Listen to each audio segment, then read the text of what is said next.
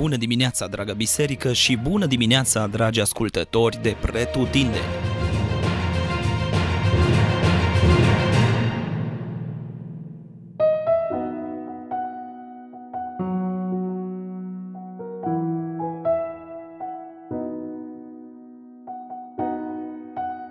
Leviticul, capitolul 18 din nou un capitol sensibil, capitol care vorbește despre cadrul rânduit de Dumnezeu pentru relațiile sexuale și despre faptul că tot ceea ce trece de cadrul rânduit de Dumnezeu în această privință este o urăciune înaintea lui, aducând consecințe, pedeapsă și în final blestem. Găsim de asemenea și o mențiune cu privire la interzicerea sacrificiilor umane, în mod special a sacrificiilor de copii, în cinstea zeităților vremii după obiceiurile păgâne de atunci lucruri teribile, adică trăim vremuri deloc noi, de altfel, în care se legiferează ceea ce Dumnezeu a interzis încă de la început. Dar vreau să observăm împreună că așa era și în acele vremuri, deși cu mii de ani în urmă. Neamurile fără Dumnezeu practicau aceste lucruri și alte urăciuni ca și normalitate.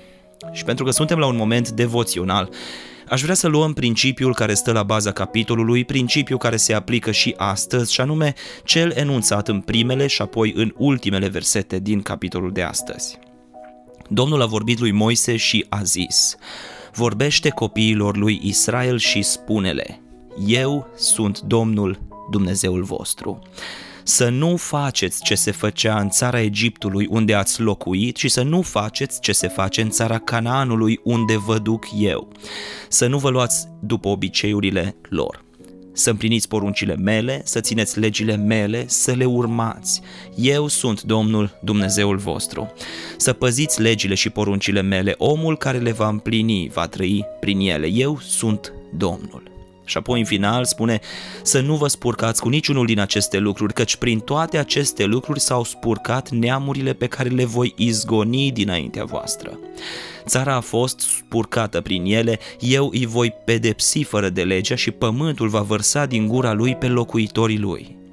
Același principiu le enunță și Pavel din nou în Roman 12 cu 2 și spune să nu vă conformați modelului oferit de lumea acestui secol, ci să vă transformați prin înnoirea modului vostru de gândire ca să puteți avea abilitatea de a înțelege ce dorește Dumnezeu de la voi, iar dorința sa este bună, plăcută și perfectă.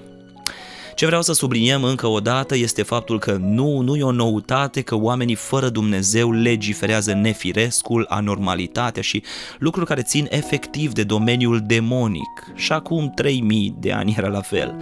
Asta pentru că cel rău nu a fost mai puțin rău atunci sau mai rău acum. El a lucrat din totdeauna pentru a distruge tot ceea ce Dumnezeu a instaurat și asta va face uh, întotdeauna până la sfârșit când Dumnezeu îi va da pedeapsa pe care i-a promis-o.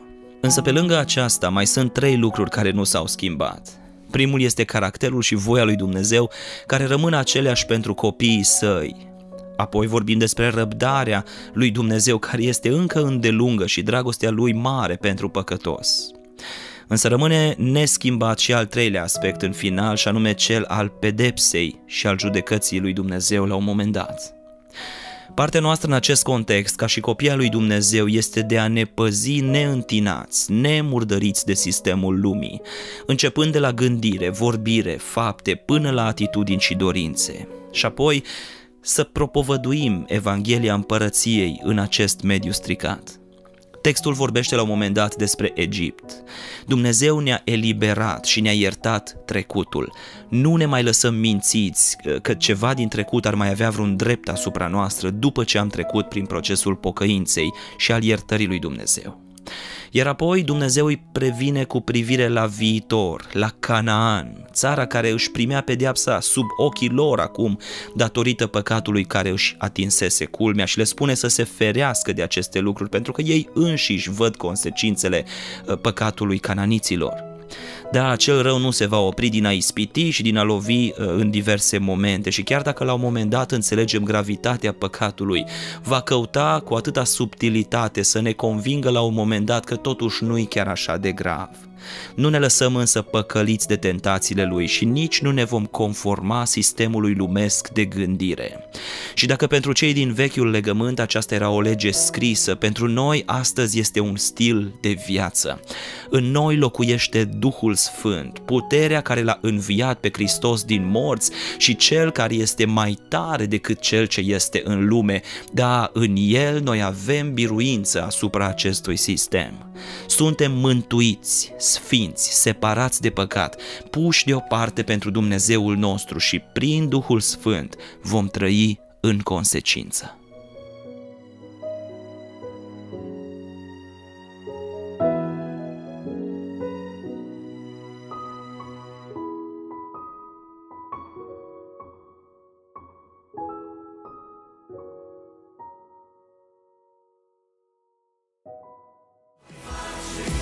Ați ascultat Gândul de dimineață, devoțional audio oferit zilnic de Biserica Betania Dublin. Dacă v-a fost de folos și pentru a accesa mai multe resurse, vă așteptăm să ne vizitați pe platformele online. Dumnezeu să vă binecuvinteze! Lucruri